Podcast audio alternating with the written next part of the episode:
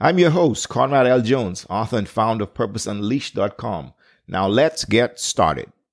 If this is your first time joining me on the show, I want to say welcome and thanks for sharing your time with me. In the previous episode, we talked about how our unique greatness is often hidden. Today, let's continue this conversation by talking about the concept of unique greatness and understanding what makes you uniquely great. Unique greatness is not a new concept. As a matter of fact, it is as ancient as mankind. And it has been around from the very moment that man drew in his first breath and opened his eyes. To get a better understanding of unique greatness, we must go back to the source and the origin of this concept when it was first introduced. For this exercise, we must take a quick journey back to the beginning, or the book of beginnings, also known as Genesis. In the second chapter of Genesis, we see the Creator involved in a unique experience with His creation. During His entire creative process of framing the universe and the world we now live in, He used words backed by His creative spirit and authorized things to come into being by his word alone, he created the sun, the moon, the stars, the birds of every kind, cattle of every kind, fish of every kind, beasts of every kind, trees of every kind, and everything that was made. But now we see him employing a strange and unique creative process when it came to creating mankind this time. He didn't just speak, he took action and he got personally involved. The creator of the universe took the act of creation to a whole new level by becoming more physically intimate with his creation. The story says that then the Lord God formed man from the dust of the ground and breathed into his nostrils the breath of life, and man became a living being. So, what was so unique about this experience was that when it came to man, it was obvious from the Creator's actions that this creature was his masterpiece.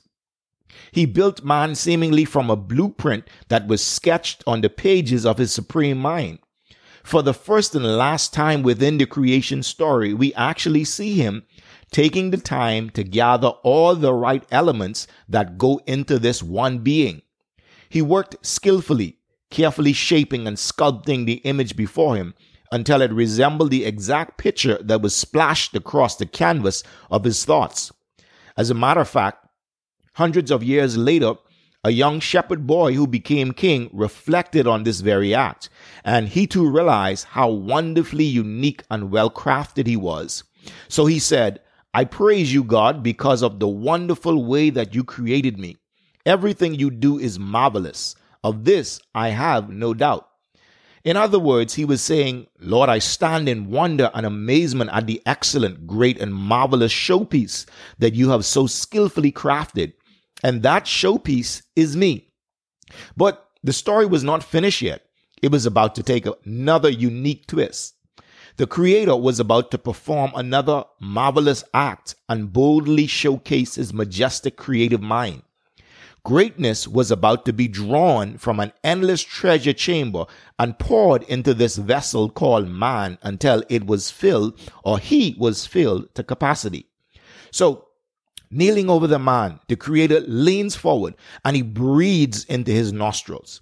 As he does so, an unbelievable new power begins to surge through man. This new power begins touching every muscle, tissue, organ, fiber, and cell as he receives it and begins to drink in deeply. This power was the transfer of the breath of life.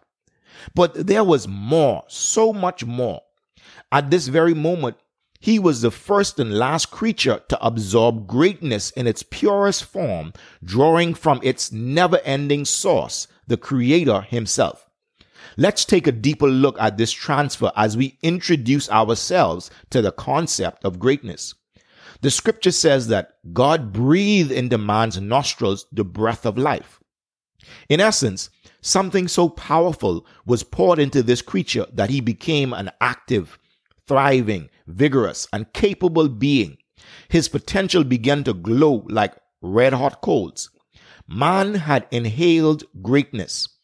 In that split second, as he drew in the breath of God, he also inhaled the powerful force called influence. the glowing sparks called confidence, the soft flowing stream called imagination, the flashing brilliance called ideas, the breath of reason called understanding, the gems of truth called knowledge, the gleaming necklace called wisdom, the resolution of will called courage, the smiling warmth called laughter, and the project of importance called enterprise.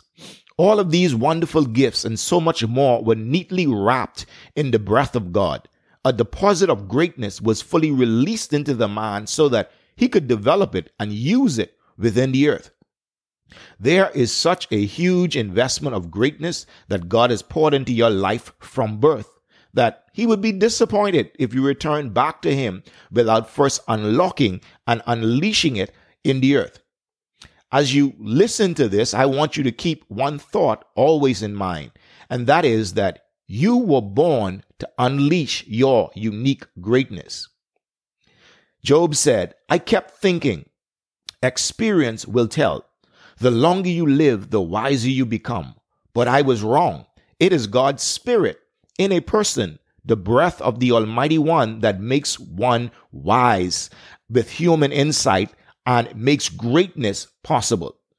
Okay, so how and why should you become the authority on your own unique greatness?